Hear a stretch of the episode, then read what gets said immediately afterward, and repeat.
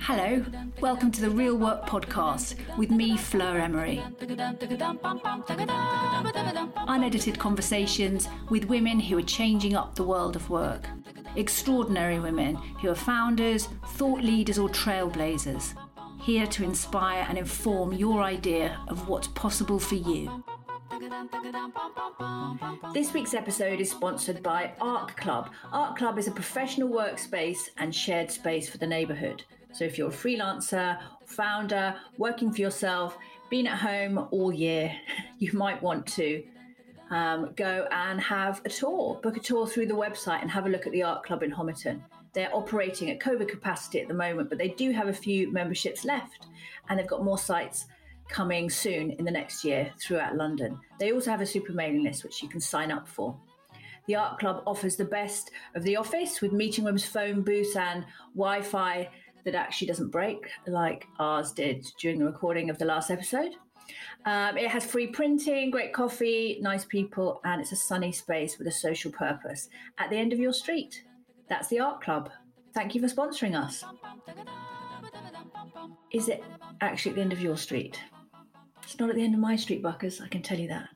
No, it's not at the end. Sadly, it's not at the end of my street because it sounds blooming lovely. There's a tattoo parlor at the end of my street with a um, with a with a stuffed peacock in the front, which has seen better days. well, at the end of our street, there's a roaming guinea fowl that's escaped from the local farm. What's a guinea fowl? It's like a it's like a fancy pigeon. Are there signs up on the um, telephone pylon things?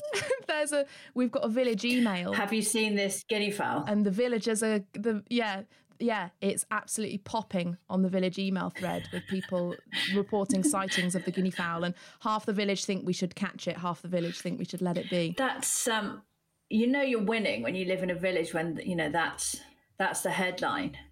yeah. With ours, it's like um, yeah, break-ins and bicycle thefts.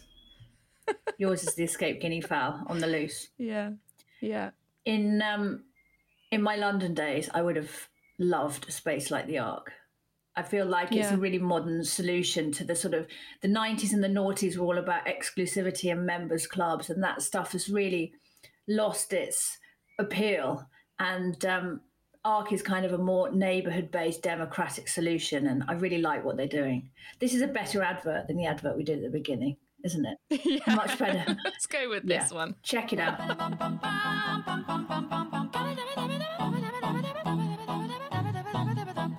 This week on the Real Work podcast, we're talking to Katie Vanneck Smith, founder of um, the new news company Tortoise Media, which has a different approach to news broadcasting, where stories are released slowly when they're ready instead of in response to the lightning fast news cycle.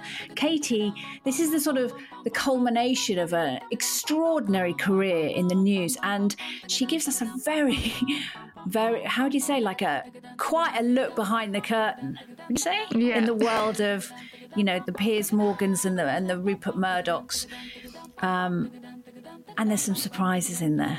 I didn't expect her to answer some of those questions that I put, and she just looked straight down the barrel and served it up. So, um, a fascinating career and a really super guest. Have a listen. There you go. Only 20 minutes late, Fleur. It's quite good for me. And breathe. We're going to start this session with a mindfulness med. We're not. Well, the good news about that is I'm not very good at mindfulness, Fleur. So that might end up as an expletive session if we went down that route. And we're just going to do some circular breaths. They say that, don't they? What's a circular breath? I don't know.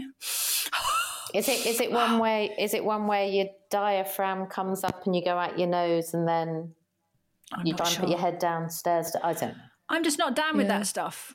I mean, I just have various problems with it, which are difficult to talk about. Most of your chakras are up your bum. Men invented them. That's a problem. That's science. That yeah. is actual science. Yeah. So well, hang on, hang on, hang on. The chakras are mainly up our asses. Well, they're kind of up in your trouser department. sort of waist down. Yeah, most of them, not all of them, but I just think that's a red flag for me.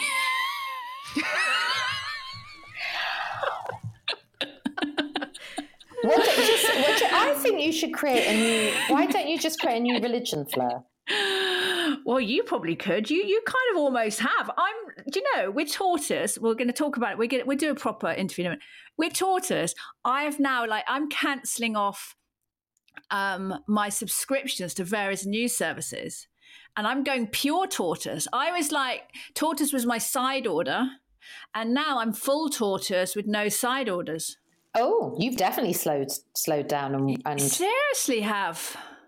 That's yeah. excellent. And as well, yeah, my consumption of it has completely changed. It's become, you know, like regular daily roughage for me. Before I used to like binge on other news you know other news services and then sort of like swear off it for a bit so i'd go really newsy for a bit and then not news and um, it didn't feel very healthy and um, now I'm just regular daily tortoise and two veg. Amazing. Well, that is, and what's your favorite bits? Is it the sense maker? Yeah, I mean, I really, I really like the audio for me because of my lifestyle. The audio really helps. Like I'm a cycler and a walker and a solo parent. So, and also I think my eyes are starting to malfunction as I approach middle age. It's the combination of middle age. Yeah. I've now got not multi. I've got not varifocals. I've got multifocals, which oh, sounds. They just make me feel like I'm on the waltzes or something. My contact lenses have got three different things, and if I look at things in the wrong place, for sometimes I find myself having to do that. Buckers is younger than us, and she's just looking at us with the clear eyes of a of a fawn in the forest.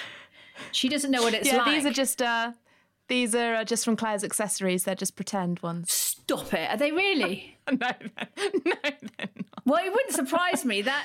I mean, that wouldn't surprise me. That's what the kids are doing. No, I um, I've got these funny glasses that go up like that, and I spend the whole time tilting my head up like that. And with the phone, I've got a massive phone, and I start doing that then.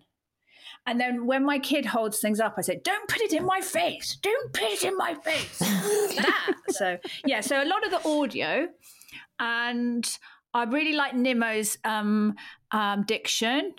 I really like the speed because I get I get um, yeah, and I really like the level of explanation. So it's not too deep, not too shallow. It's just you know it hits the sweet spot for me. It's like a convers- it's conversational news. The long form listen, I like. Like that. Good. Have you gone back into the history books? Because the history books are quite good. There are some excellent hits in there. I'm working my way back through all of it. And, and when it says, um, I need to warn you, this is a tough listen. And I'm like, come on, just serve it up, serve it up. Come on, come on, come on, come on, bring it, bring it, bring it. And I'm such an impatient person. And they'll, they'll do a slow thing and there'll be the people will be arriving in the hotel or whatever. And I'm like, come on, how hard a listen is this? Come on, come on. Do we really need that warning? Are we so woke? And then by the end of it, I'm just like in tears. Sobbing. Have yeah. you listened to My Mother's Murder yet? No.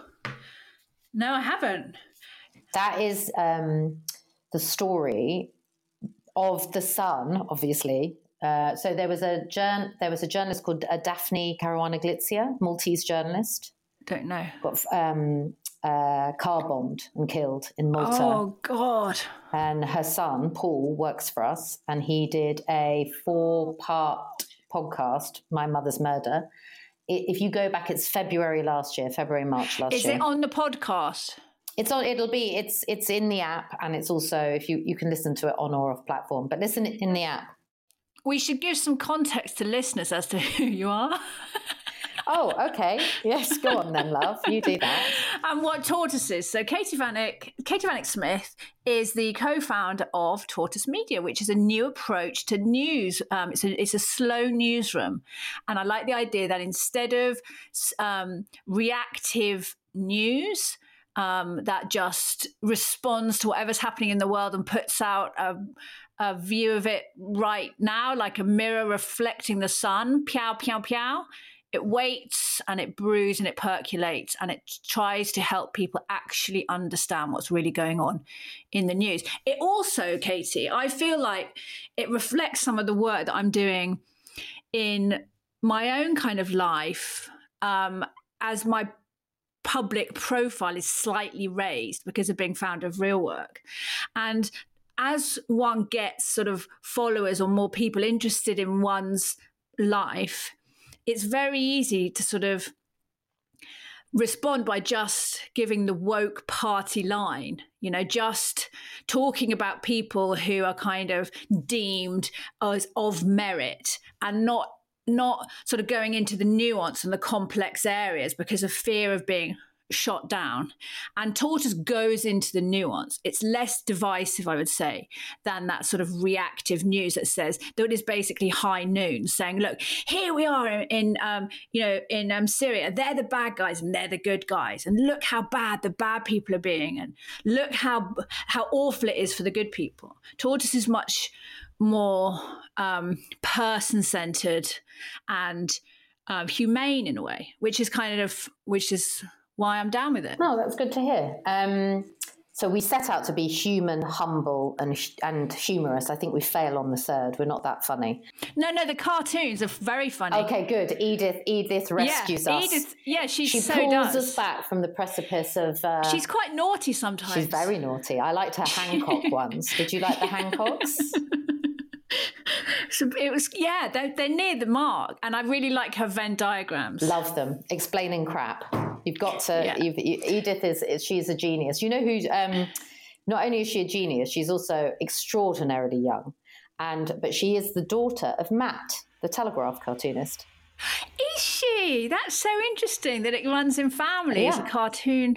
My, a good friend of mine is the son of Trog, another even a generation before, a, a news cartoonist, but generation before. It's interesting what you were just talking about there, though, because we set up Tortoise to be not just slow, though, also open. And the idea Yes. about the openness, I think, is really important. To, to your point about the things that can't be said now or the conversations that can't be nuance, held, yeah. you know, that's actually, I think, almost more dangerous than the sort of pace of news. So the slowness of the news is kind of is actually lovely, particularly I find it helpful for me because that's my form of meditation. We talked about mindfulness. I can't do mindfulness, but I can do slow news rather than sort of the fire hose of breaking news. But the interesting thing about the openness, did you see Frank Luntz, the um, American um, thought leader and commentator? He's just done a huge piece of research that says that 50%, I think it's 50%, maybe slightly under or slightly over, but around 50% of 18 to 24 year olds have cancelled someone because they don't agree with their political view, point of view. What do they define as cancelling that? They, so, you know, in, in that situation, you know, stopped having conversations with them, defriended them, like in the sort of in a in a kind of friendship way, in a kind of social way, not in a sort of cancel culture way, but just actually, I don't want to be your friend. I don't want to be your friend on social media. It's amazing. Yeah, but that's also interesting, Katie, because we're doing the same thing now. We're saying those young people who cancel people, we would never do that. We would never do that. It's But fourteen percent. It's fourteen percent of the over sixties. No, I, he, he's done it as a, a whole data set. I think I've done a similar thing. I think I've, I think I've let go of friendships because I feel like I'm so not aligned with someone. You see, I think, but see, this is where I think tortoise is interesting, right? Which is, for me, having a debate and disagreeing with someone, you know, it's almost like debate has ended up in a space of hate. And actually, the thing that I love most about Tortoise is I can sit in our ThinkIns, our open editorial conferences, and I can listen to people who I absolutely don't agree with at all. But I find it it's one of the few places and spaces now where that is still something that I feel I'm in a room where actually those conversations Do you happen. stay relaxed? And do you stay relaxed More that? so than I than I thought I would. Yeah, that's interesting. And I would say that that's the difference between you as a journalist and me as a kind of a columnist or an opinion holder, because I find that I find it difficult and stressful. So, for example, I went to um, a ThinkIn about the um, um, classical music, access to classical music. Oh yeah. That one. Did that make you I, angry? I, I left. Yeah, I was quite. angry. My blood pressure was going up. I was. I I got quite. I got, got. quite- I went a bit Citizen Smith and a bit like Power to the People. I got like yeah, which is um funny from the sort of junior violin champion. uh, yeah, I, I didn't like it, and I didn't want to hear it. I, I shut them down. I cancelled them. I went and did something else. Fleur. I know it's interesting, isn't it? You should do more of them because they're it's actually quite. Maybe I am more mindful than you. Hey, look at that. Yeah, interesting. But because actually, and maybe it's because I've been doing it for two years, right? That that some of them early on, I probably did actually find them a bit harder. If I reflect on the fact that I've been, we've been. I found it annoying. For, I found well, it annoying. Annoying, but at the same time, yeah, but but I don't get angry anymore. I sort of listen to them and think, well, I completely disagree with you, and then I might poke a little bit in the chat, or you know, and sort of see where that goes. But actually, I don't find it annoying anymore. I, I had it a kind of I have a progression. I have a kind of a a sigh that goes like that. then I have a um, thing when I switch the video off and just go to the camera, and then I have a thing where my eyes kind of swivel into the back of my head, like that, like a teenager and then um, yeah, exit. For for listeners, she looked like she was going to sort of pass out at that point, just in case you were trying to visualise what was happening as I'm sitting here watching Fleur. I've got quite, I've got quite mobile. I must. Yeah, they're quite impressive. Yeah. There's one so, eye yeah, there. the swivel, oh, yeah. the swivel's quite oh. dramatic. The, the eyes swivel, and then yeah, I just um, I just logged off. So yeah, maybe I'm a maybe I'm a closet canceller, and I need to look at that. It's not very it's not helpful. It's not very help. It's not very helpful. I actually just don't think it's very healthy. I think it's totally. I think there's something really. There's something really. I find re- sort of in the moment it's not very relaxing when you're obviously having sort of all these different ideas going on. But afterwards, I find the whole experience of sat in a ThinkIn where I don't agree with the points of views that are at the table. Actually, I find the whole thing it does make me often challenge how I got to my point of view rather than necessarily my point of view. And that is quite an interesting thing to just go through yourself because that's sort of how often do we actually take time to reflect on who we are and how we got there? Not very often. And I think sometimes when you have some of these to- these conversations and topics that you know you're quite clear on your point of view as you go into the room. Sometimes I don't know how I ended up thinking how I think and so I, I find it really interesting. I wonder if your tolerance level mm. is because for 20 years you've worked in an industry full of ghastly people. Well, or and, and actually basically I suppose you could say my tolerance level is that I've always been a bit of an outsider. So I've never really agreed. Maybe. But like you've really thrived in really, you know, difficult male macho kind of situations, haven't you? In the new, the news. Am I am I being unfair? No, you're not. No, no. I mean, it's very different now to how it was 25 years ago when I went into it. What it was, was, it like? Oh God, I got you know one man once pressed the emergency stop button and the lift went for the lunge. That's a move. It was a real move. He got a knee right in there, and uh, it done. And then we wow. went back up. Yeah, no, it's very different now. It's I think it's it, it's not quite as in your face, but it's still there. So I think a lot he, of that culture. He pressed a button and mm. lost a testy. Well, he did hobble a little. I, mean, I think I think I didn't quite get the full move. I mean, I needed more ninja skills, Fleur, really. Um, oh God, that in seriousness, that's really grim. You're a young woman then. You shouldn't have to put up with that. That's harsh. And was that normal? Was that normal then? Don't know. Because actually, at that point, you didn't really share as much. I think we do share a lot more yes, now when yes. things happen, and that's much healthier.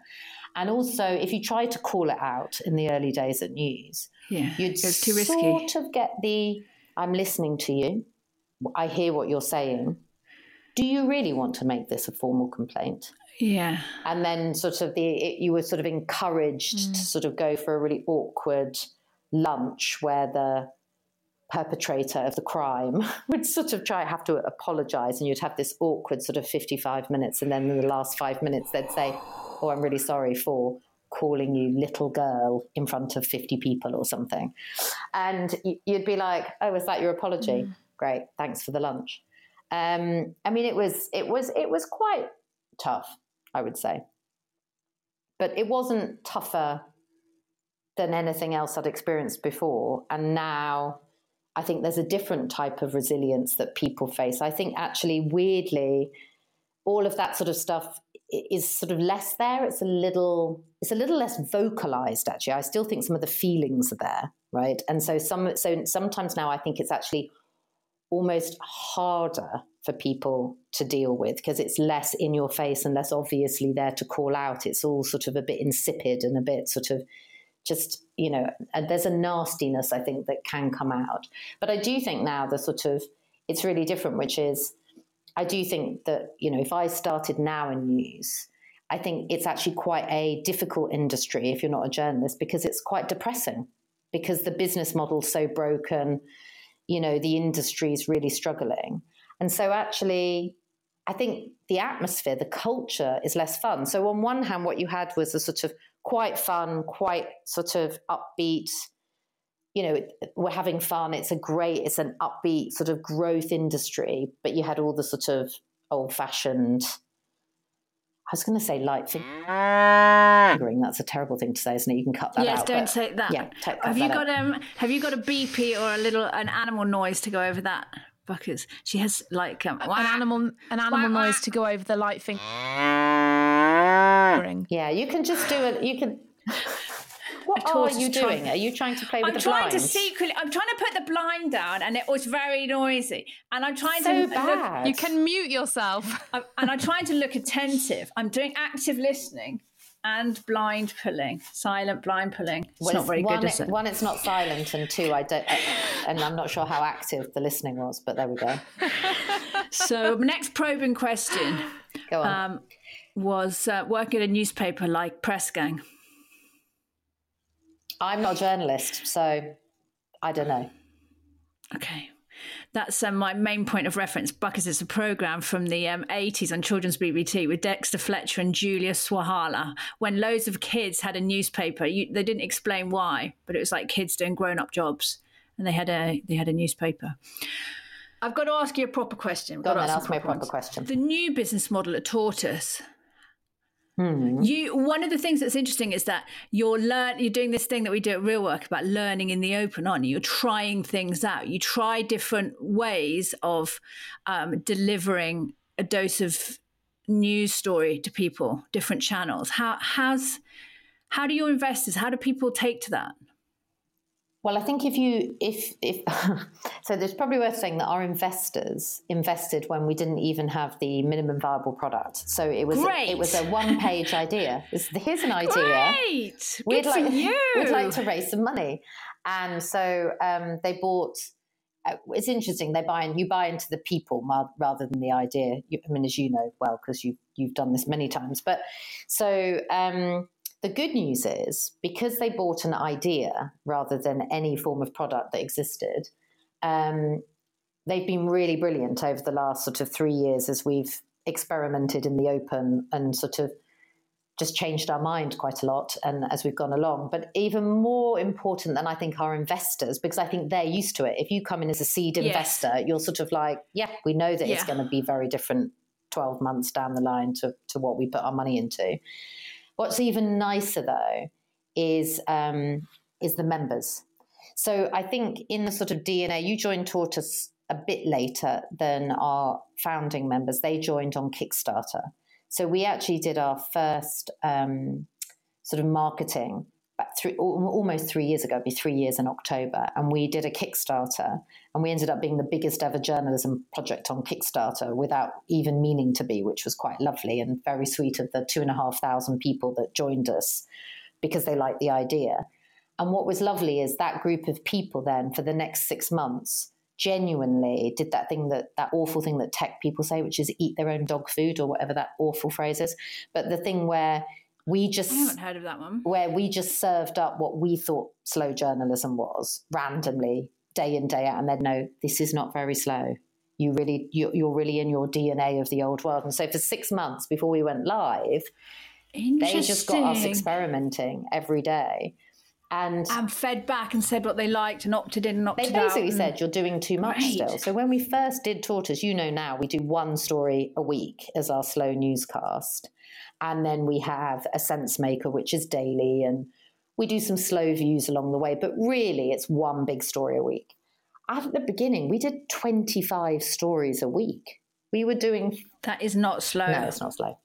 And, the, and they were very quick to say to us, um, there's too much here. You know, I'm going to leave because I wanted something slower, and I'm I can't even read what you're that's, sending me. That's the that's the danger. So, for example, one of the people who I'm breaking up with for you is the Economist. Good, strong, strong, because you've just had it sitting there. You've never read it. Well, it's just I make an approach. I want to be the person, but I just don't have time. It's just not viable for my life. You know, as a a self-employed single parent who actually wants to go to the beach at half past three with a sausage roll. Love it a just like roll. and do you know what I mean? I like live my life. It's not it doesn't it doesn't fit in with that and it doesn't and it and it's not even that it just doesn't fit in it doesn't want to fit in it doesn't care if i'm reading or not it's not it's it's not interested in if i if if there's space it's like we are the economist and we dominate and we're you know we're the best at these things and you fit in you know you need to keep up and it annoys me Well, there's three things in that economist thing that you, that are all slightly different, but actually are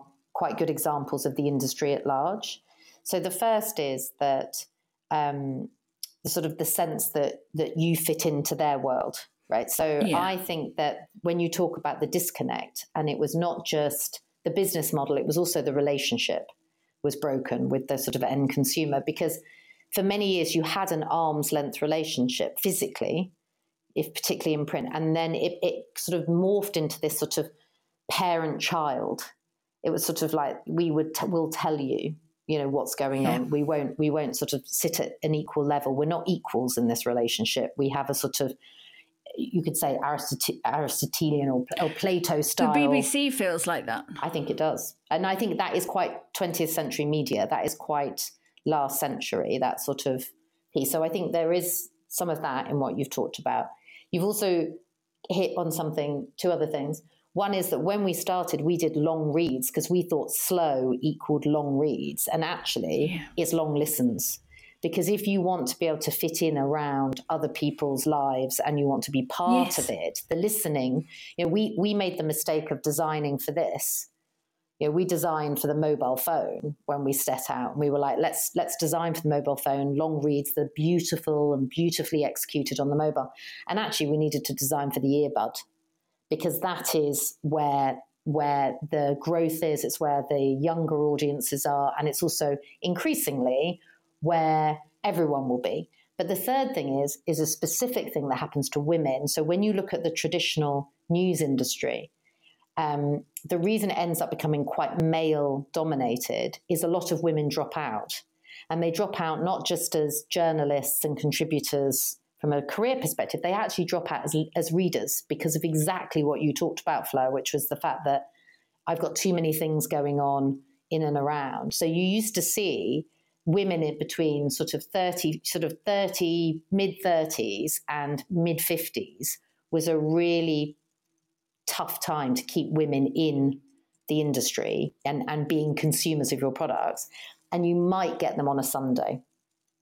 You might have got them still in the Sunday Times or in one, a one day a week habit, just because there were other more important pressing things. And sitting down and reading. I mean, when's the last time you read a book from cover to cover? Unless you know you've specifically taken. I mean, it just it just doesn't fit in. So actually, um, yeah, that that is a very true thing that happens to all print pay, print publications. the other thing with our sort of time allowance to consume news sort of slipping away the thing that tortoise does which i really like is puts story first and then get facts and then serves up some data and some facts to support the human story whereas i feel like some of those other publications they have this very formulaic structure of like putting facts and data and my brain just doesn't understand it. just doesn't take it in because it just recognizes the pattern of the way the story is written and it just goes to its happy place which is turning off. Yeah it just goes somewhere else and it starts doing a little it starts or starts thinking about yeah jacket potato oh, fillings oh, or delicious. exactly Yeah. I mean, I Tuna. just go and it's and and, so, and it's and I feel bad because you know the things they're telling me are, hu- are happening to humans in other parts of the world. I want to know, I want, but I just can't consume it in that form. Whereas Tortoise leads out with the humans, gets me on the hook, and, And then, then serves me up- the data and the supporting evidence that I need. So um, it's a bit like hidden vegetables, is what you're saying. Exactly. Um, well, actually, a lot of that is down to James. So my co-founder, James Harding. So is there three of you though? There's another one, right? Yeah, Matthew Barzun. So um, the idea for Tortoise, I think, was actually sort of rumbling for a while, um, particularly between James and Matthew. So I was actually at the Wall Street Journal still, and I was still at News Corp. And in 2016, Matthew, who's the third co founder in our chair, he was the ambassador to the UK from the US. So he was Obama's ambassador here. And prior to that, he'd been the Swedish ambassador in Obama's first term, and then he got the uh, London gig in Obama's second term. And James was at the BBC. So James had left the Times, which is where I met James. So James had been the editor of the Times, and I'd been the chief marketing officer of the Times. And we were the sort of dastardly duo, or the idiots, as the industry thought we were, who did the paywall back in 2010. So, yeah, that was an interesting well, move. We were the only ones that were sort of non business publications that had moved to paid for content. And it had become, it's this thing, it's, it's something that always happens, which is perceived wisdom. You know, the things that are happening become seen as the truth, right? So, just because the Wall Street Journal and the FT were paid for, the perceived wisdom came that people would only pay for business news. And the irony of that is, is if you actually go back and find out the reason why the Wall Street Journal and the FT were paid for when the internet came round, it wasn't because the people running the FT and the Wall Street Journal were super clever and realized that advertising wasn't going to pay the way alone. It's because they were both owned by B2B business and information services. So FT by Pearson and the Wall Street Journal by Dow Jones. And the people that ran the B2B businesses went, no, no, no, you can't put the Wall Street Journal and the FT out there for free. We sell it over here for millions and millions and millions of dollars, and that will kill our core B2B business. So it wasn't that the publishers of those two news brands were super smart and everybody else got the wrong end of the stick. It's that. And who did Pearson go so first? So Pearson, no, the Wall Street Journal was the first and the FT not long after. But Pearson blocked the FT from publishing for free, and Dow Jones blocked the Wall Street Journal from publishing for free. But not when you were at Dow Jones. Yes, so when I was at so no Dow Jones was not owned by Murdoch then. So um, Dow Jones was bought by Rupert Murdoch in 2007. And so this was back in the 90s. This is like 1997, 1998, like early, early days of the internet. And how has the paywall thing gone with the Times? I don't really know how that's worked out for the business. Well, the, if I tell you that the Times never made money till 2013 and it's been published since 1785, that's your answer. and was that you who did that then? So that's how James and I met. So I was. Um, Do you want to put that on your CV?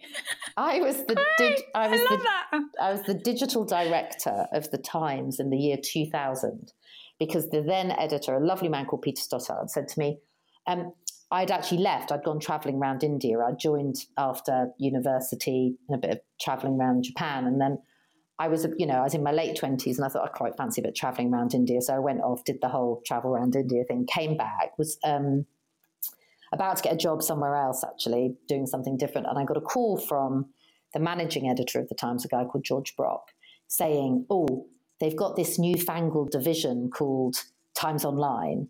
And uh, Peter would like to know if you'd like to come back and run it. And I was like 26 or something. And I said, um, uh, no, not really. I, I don't know anything about the internet. And he said, well, no, neither do we, but you're young. So it's for people like you. So you can come back. So I was like, all right. So I ended up running the time. I ended up running the Times and Sunday Times digital business sort of in the year, you know, sort of early noughties. So from 99 through probably 27 actually, but anyway. And um, in my first year, I was just getting my head around everything, teaching myself to code because the technologist kept telling me that everything would take about six months. And I was like, that can't take six months. So I went off and learned how to code in Vignette, which was the publishing system that brilliantly Vignette had sold to every News Corp company independently rather than just in one contract, which was always a classic. And um, so I taught myself to code, figuring out the whole thing. But this one thing kept sort of, sort of like flashing at me as a red light, which was as our audience was going up, the, the cost per thousand we were getting in advertising was coming down. And so I just extrapolated it out for sort of five years from where we were. And I was like, oh, this is a shit business. We're never going to make the, money. The, the, graph of doom. It was awful. You basically drew Just, a cliff yeah. and then saw and drew the magazine trundling off it. Just it was the never, papers trundling off it. And you could you could just see never the twain was going to meet. So I kept saying in the early noughties, can I please charge for content on the internet? And all of my bosses were like, you're mad. Everyone, you know, it's that's not the model. And I was like, yeah, but I think we're mad. I think I think we're killing our own business, which obviously wasn't a business because the Times didn't make money. The Sunday Times was super profitable. Used to churn off a million pounds a week just from advertising revenue. It was just churning off money. Um, but so so in 2010, when James Murdoch joined from Sky and was the CEO of News, and the fact we'd bought Dow Jones and the Wall Street Journal in 2007, we then had a case study of a successful paid for digital media business in the Wall Street Journal. James understood subscription businesses coming from Sky. And I went again. By this time, though, I'd given up working in digital because I was like, I can't work in the bit of the business that's going to kill the business. So I ended up working in marketing. And so um, I ended up sort of getting my chance again in 2010 um, or 20, 2009. James Murdoch said, Yep, we can put we're, we're, we're going to do that strategy. We'll have paid for digital content. And James was my editor on the Times. So James Harding was the editor of the Times. I was the CMO. And um, everyone in the industry was like, this will be a disaster. You're going to write the Times out of history. This is the wrong call. The internet was made to be open. Um, you're just Murdochian idiots who don't know what you're talking about. And so um, we did it I remember Piers Morgan betting me at Rebekah Brooks's wedding £10,000 that we wouldn't get 100,000 members in year one. And we got 103,000 and the it's never paid up. So Piers Morgan owes me £10,000. Is he a listener, Bacchus? Do you think he's I a hope listener? so. I'm not sure he will be though, so just going to put that out there. I don't think so. I don't think, I don't, yeah, I'm not, I think it would be a bit like oil and water, me and Piers. But um, you never know. Let me just take you back a step. When you said everyone said this is never going to work, how, you didn't mind. No. I mean, that's like. This is this is what I'm interested in, Katie, in terms of you as a person, because obviously I've known you since we were kids, and I see you in my mind like as a fifth fifth former. So when you go through this career thing, I'm, I'm quite, you know, it's quite hard to marry those two things together. This incredible career you've had, and the thing about it, which is the same then as it is now, is that you have an unusual characteristic, which is you're just very clear about who you are. And when other people throw cabbage leaves at you, you don't mind. no. I mean, you've met, you've met Mrs. V, you've met my mother. I have, yeah, I really like Yeah. her. Um, so I suppose you think if you, I mean, I wasn't. Oh, I was a bit of an outsider, so I was the only non-Catholic at a convent primary school, and then they found out we weren't Catholics, and we quickly had to be baptized, and uh, we were allowed to stay at the school. And then I got a full scholarship. You know, there was that sort of experimental. 15, 20 years of assisted places where you could Yeah. get sort of bursary. So I was on a full assisted place to Portsmouth and it was cheaper for know me. It was cheaper for me to go to Portsmouth High than it was to go to the state school at the end of my road because my mum didn't have to pay for my uniform, my lunches, my travel, all my education. So actually, the state school at the end of my road, um, I'd have had to pay for my uniform and lunches. So I had a completely paid for education at, at Portsmouth, but it also meant I didn't really, I, I never felt like a, I fitted in because Did it you have to hit academic targets to keep your place, or did it just roll on guaranteed? rolled on guaranteed. I mean, you know, Nice. Mrs. Daughtry didn't like me very much. She kept trying to throw me out all the time, Did she? What for? What was your crime? swearing in the corridors mainly. Oh, I can't believe you did that, Katie. Which was what was your swear word of choice? Well, no, to be fair, I always remember this. I'm going to swear, so you're going to have to use a lot of those bleepy out Bleep, bleep. animal things. Um, I, I remember I was walking down the corridor at school one day and I'd forgotten my one of my books. And I said, I can't even remember who I was walking with. And I just said, Oh, f- I've forgotten my textbook. I'll just back, go back and get it. And Mrs. Washington overheard me. She was the Latin teacher because she used to call you hefty heffalumps if you conjugated verbs incorrectly. And um, I was always the hefty heffalump, which is, was the headline on that. And she, I, for some reason, she didn't like me. I think it's because I was quite mouthy, and I sort of, as Fleur said, I sort of knew my own mind, and I didn't really care what people thought of me. So I didn't try and please uh, the teachers. So I think that annoyed them, particularly there. They all they liked pleasers. I think Fleur was always the kind of. I think there's a generational thing you're talking about as well. I was um, I was talking. I did a talk for some um, school age young women recently and was talking about like culturally how when I was at school I had that same experience that you're describing of feeling like an outsider and feeling like I was um, tr- transgressive. And actually, when I look back on it, I wasn't really transgressive. I w- I wasn't really doing anything that was particularly wrong, but I was asked, I was very curious and very confident and asking a lot of questions. Why are we here? Who are these people? What were they doing? I was looking for stories.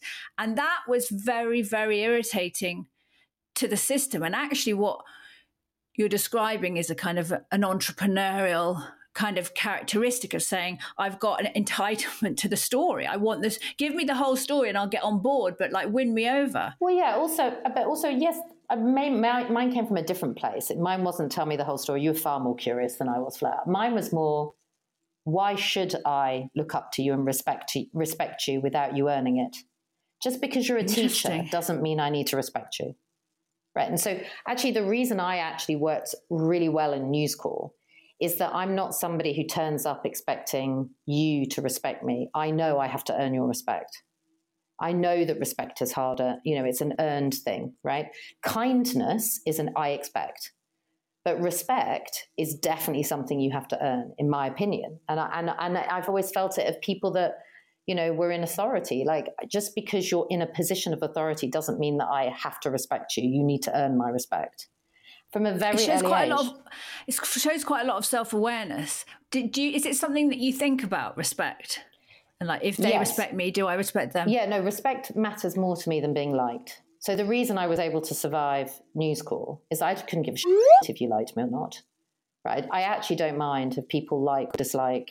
You know, i mean I'm at work you respect you respect me for my contribution for the fact that you know I've turned up I work hard and I deliver results. You know that's that's what I think is my value add. Everyone's got different value adds and and respecting respecting people is definitely an earned thing.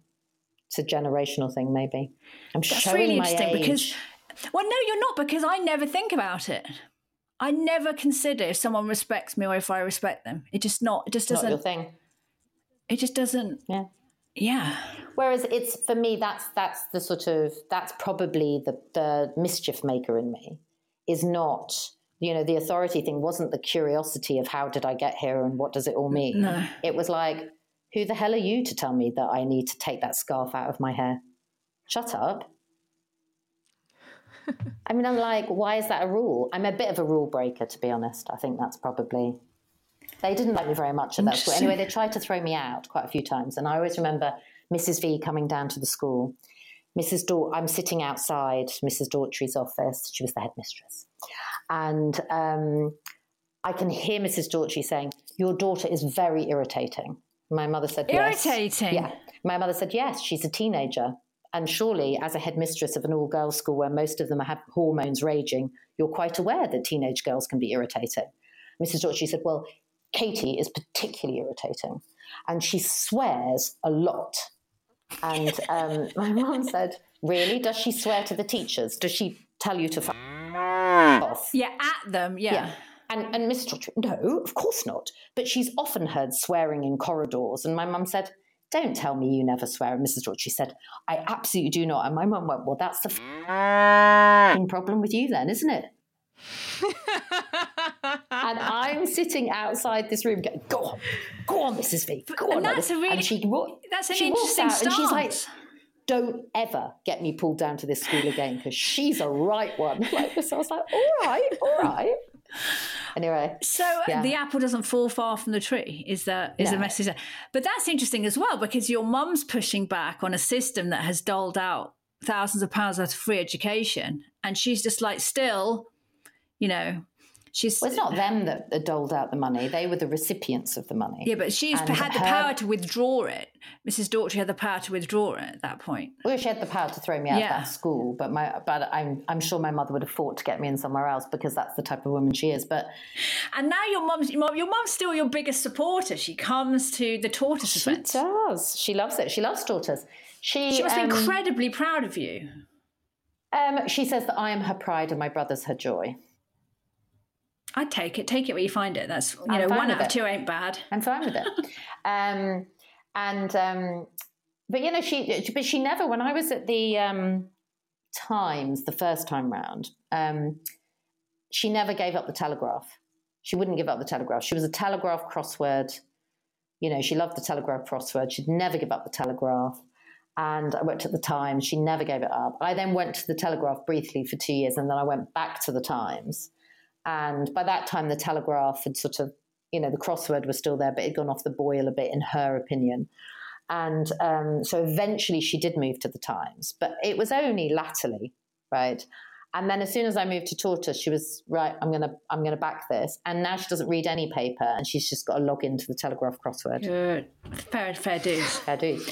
We've um, we've pulled apart our opinion about our former headmistress from the mid 80s, which is probably of less interest to our readers than um, some of the people that you've been talking about. Mm-hmm. And I'm gearing up to ask what Rupert Murdoch's like. She just sip her tea. oh, coffee actually. Um, coffee. Not not a tea person. Um, What's Rupert Murdoch like? I really like in real him. life. I really like Do him. Do you? Yeah. Isn't that fascinating? I Tell really me. like him. So he. I really wasn't expecting that. I know you weren't, but I do. I really like him, and I really respect him. And there's a lot about him that is that, that I disagree with in his opinions and, and, and stuff. But as a person, um, yeah, I really am surprisingly to you. I really like him. So he's sort of he's a proper Ocker Aussie, right? He's sort of he he knows the name of every single person that works the front desk and cleans the bins of everywhere he works. He is not what you would imagine. He is like walks in, he'll say morning sam. Morning you know. Is it a memory trick though too? No genuinely. to create an appearance. No okay. it's a genuine thing. He is an, he's he's he's sort of a down to earth aussie. So he's very down to earth he knows the price of like a pint of milk and a loaf of bread very few chief executives of our of, of companies would know that because they're so far removed so he's really the reason that he is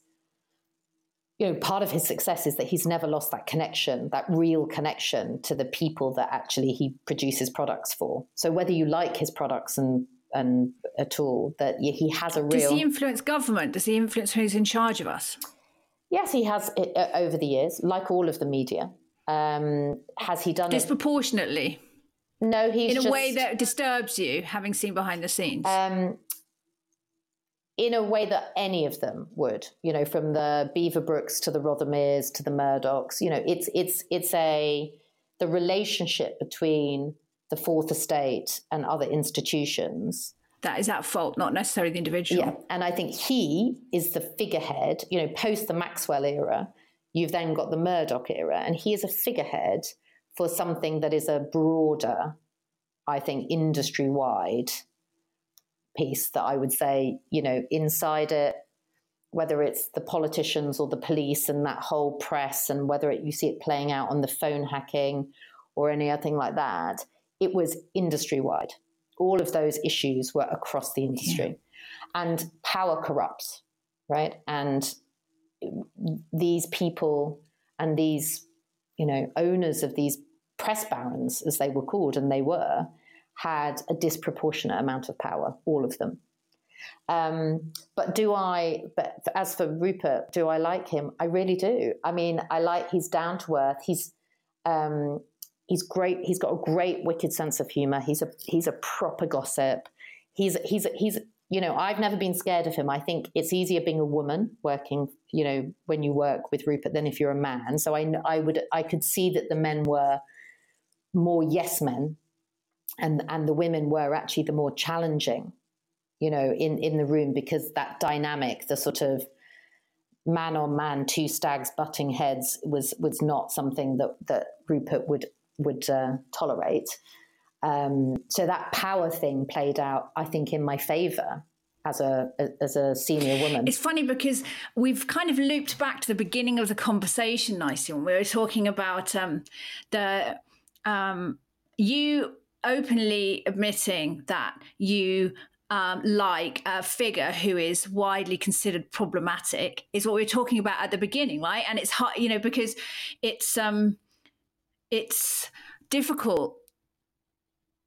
It's difficult in social media, certainly, and some sometimes in in real life in social circles to have the courage just to talk about people who we like who are complex you know there's so there's so much you know there's certain people who we're sort of allowed to like and there's certain people who are publicly vilified and it's it's difficult so for example um, on my social media when i talk about people who inspire me some of the people who've really inspired me in my life have also done things which are quite problematic or difficult and yeah, right, Miss Thatcher's. There's a picture. Is that, is that your screensaver? No, it's my phone cover.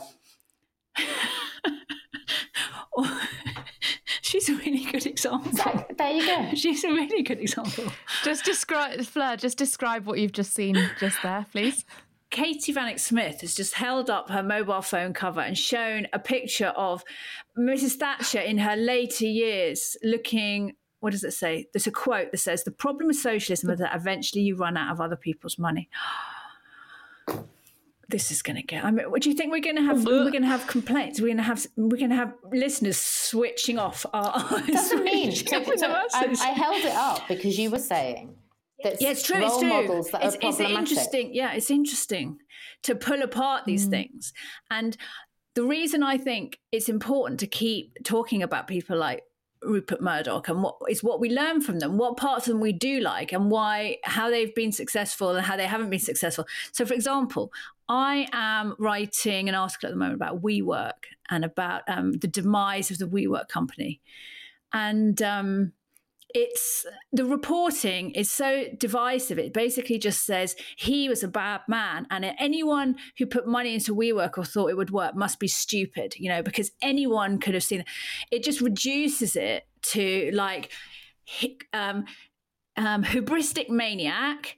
Anyone who followed the hubristic maniac is mentally weak or stupid. That's basically the le- that's the level of reporting. When actually you break down some of the things that he did, um, and ask yourself, would I do that? Yes or no? The answer is yes, just as much as no. So look, I mean, Rupert. The thing that I that really admire about him, apart from the fact I liked him as a person, right? I actually got on with him. I found him entertaining. By the way, he was not easy. I mean, he once banged his, you know, he would bang his hand on the table and tell me that it was his sodding money if I tried to disagree with him. And, you know, he was challenging, he was tough you know, it, all of those things are true, right? But actually, here is a man who took big risks all the way through his career, right? And sort of saw things that other people didn't see, right? So, like, love or loathe Sky and the multi channel TV world that we live in, and that sort of the idea of choice. Rupert Murdoch is pretty much responsible for the fact that we now have choice in consumption, right? Because we all had our four channels and that was supposedly enough, right? And, you know, he built Sky, you know, in the UK and it and sort of and really, really championed, you know, a complete transformation of broadcast in this country and impacted other markets with it as well. He single-handedly saved the press in this country, not because he did something that many people admired, which is he broke the unions and he broke the stranglehold of the unions in the printing presses, so that actually the, the industry could actually continue to print and actually publish stuff. But all of the newspapers in Britain benefited from his strong armed tactics and stuff. So he did many things that actually, you know, really did sort of transform media in this country and in America and in the English speaking world and actually in India. He owns Star in India. I mean, this, you know, he has had a huge influence on global media. Um, and so, so I sort of, but you know, I don't like Fox News, right? And you take Maggie Thatcher, on my phone. The thatch. Um, it's not that you know. For me, the reason I, she is one of my you know heroes and would be someone I would have up there as a, someone who is a role model is when we were born in the seventies, right? There weren't many female role models out there, and I was brought up in a single parent family, right? So I had Mrs. V, I had I had Maggie, and you know it, the Queen. Genuinely, you know, and I look at that and I go, I've got a woman running the country on in, in sort of monarchy level and also parliamentary level. And I've got my mother holding this show of our family together. And so, from a sort of role modeling perspective, you know, that whole you can't be it unless you see it, it's all true, right? If you've got a woman running the country all the way through my formative years, I think that's quite a big deal. So that's why she's my hero. Not because of the poll tax, not because of shutting down not the because coal of dismantling the welfare state. Not, not that stuff, but the fact that actually, as a young girl growing up in a single parent household in an estate where I was entitled to completely free education because of the kind of socioeconomic background I come from. She she's she's the reason. She's one of the reasons that I am who I am, right? Because I'm like, well, if she can run the country, I can do anything. Interesting tortoise. Yes. So it's really interesting because it's it's not as soft as I was expecting. The outward face of tortoise is um is is quite is a gentle, slower approach, but some of the messages that there's some of the things that you're you're talking about are more, are more old school. Are you more old school than we think? Personally, yeah. Um, I think I'm. I think like everyone, I'm. I'm. Everyone's complicated. I think that there are some things yeah. about me that are that I would say are probably quite old school, right? Uh, but and that's. But I. But equally, I'm extraordinarily tough, but I'm very fair. So the fairness of Tortoise is is ultimately the thing that I think matters the most. So so you know built into how we've built the membership from day one, you know, paid for media tends to kind of skew richer, whiter, more liberal, chattering sort of classes. Yeah.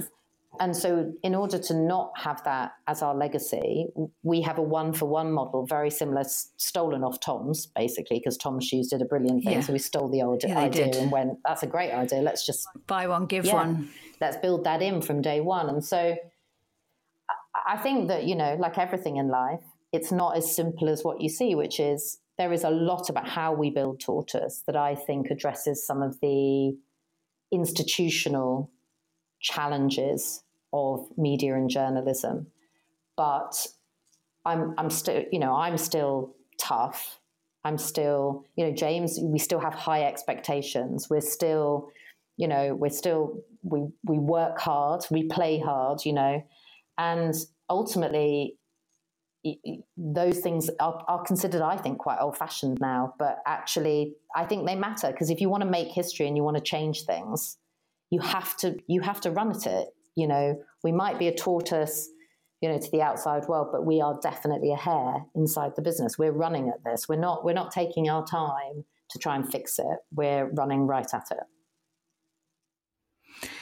And um, that's a great place to end. I mean, it's so interesting. The um, and what what I particularly like about it um, is how you've brought everything that you've learned and you've modeled it so that it's light because those other places where you're working.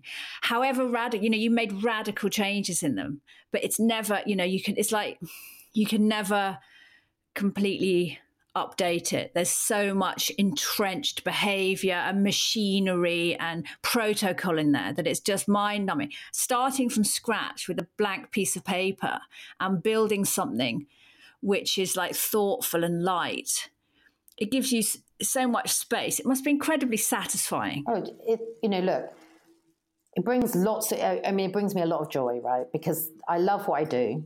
And I loved it when I was at the Times. I loved it at the Sun. I loved it at the Telegraph. I've loved, I've loved it wherever I've worked because I think that even if I don't agree with the politics of, of the paper I work on, or it's not my choice of paper, it matters, right? Journalism and having these healthy, sort of journalistic, uh, you know, brands matters for the society we live in, right? But the lovely thing about doing Tortoise is exactly as you say, you haven't got all of the legacy um, and some of the some of the sort of frustrating parts of working on a existing media brand. But you know, I don't think either's better.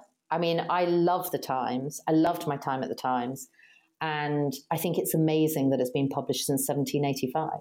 I think that's such a glorious, wonderful part of our society and, and it's just it's it was such a privilege to be able to be part of that and work on a brand like the times but actually it's such a privilege to be able to build something that hopefully uh, if we get it right might you know hopefully someone might look back in a in a hundred years time and sort of talk about how great it is to be part of tortoise and you know if, if we get to help you know add a new brand. We have we have failed, I think, in in the last few years to really build some future meaningful brands. But if we if we can build a business here that maybe is around in a hundred years, and you know is is is helping as part of that journalism landscape, that's amazing. But ultimately, I love what I do. I, I have a passion for the industry. It, it aligns to kind of the things that I care about. You know, purpose, passion, whatever you want to call it but it's all about people at the end of the day. Any business you work in, you know, the joy of working at the Times or the joy of working at the Telegraph or the Sun or Tortoise, it's about the people that you work with. And the nice thing when it's your own business is you can say, never work with ourselves. That, don't have to put up with them because it's your own business. it was that going to be on your gravestone after this incredible career and change the course of um, news media? Never work with assholes. Yeah. Um, could be, could be one of them. I would always, my sort of my stonemason my, chipping in with a chisel. Never work. um, maybe. Um, no, I think actually maybe you know I would pr- rather have. I'd rather have the sort of work hard, have fun, make history type sort of approach than the never work with assholes. But I, but I do think after 25 years in in the industry we, which we talked about, I think never work with assholes is probably quite a good place to start. And to finish this podcast, we've had lots of your time and I've very, very much appreciated it. It's been fascinating. I definitely feel like I know you better as a grown up instead of just that idea Aww. of you as a fifth former in my mind. Were and, you the year um, above me? I was, yeah. yeah. See, that's what happens. You see, when you're you, when you're the year above someone, you know, you, you you'll end you'll end up forming opinions when we're at school. Yeah, I did. So I see. I have an older sister kind of feeling towards you because I feel like you're oh, younger than sweet. me. Oh. Yeah, not funny. It's like a year is nothing. In, yeah, it's in nothing now, world, but, but when you're kids, it is. Everything. Yeah. Everything, isn't it? It really is. Um, gosh, she was such a grown-up Fleur. But she, you weren't the head girl, were you? Because I didn't like any of the head girls. I was deputy. I got pipped at the post by a far more sensible person than me. Yeah. Fair enough. Um, thank you. It's been lovely to talk to you. Nice to meet you, Buckers. And you. Thank you so much, Katie. That's the end of this week's episode of the Real Work Podcast. If you want more from me before the next episode or you'd like to learn more about real work, you can find me on Instagram and YouTube, where I share experience and advice for women who want to work and earn on their own terms. My Instagram handle is at doreal.work and on YouTube it's real work, all capitals, all one word. Please rate and review this podcast if you know how and tell people about it. It all helps. Thank you for being here. See you next time.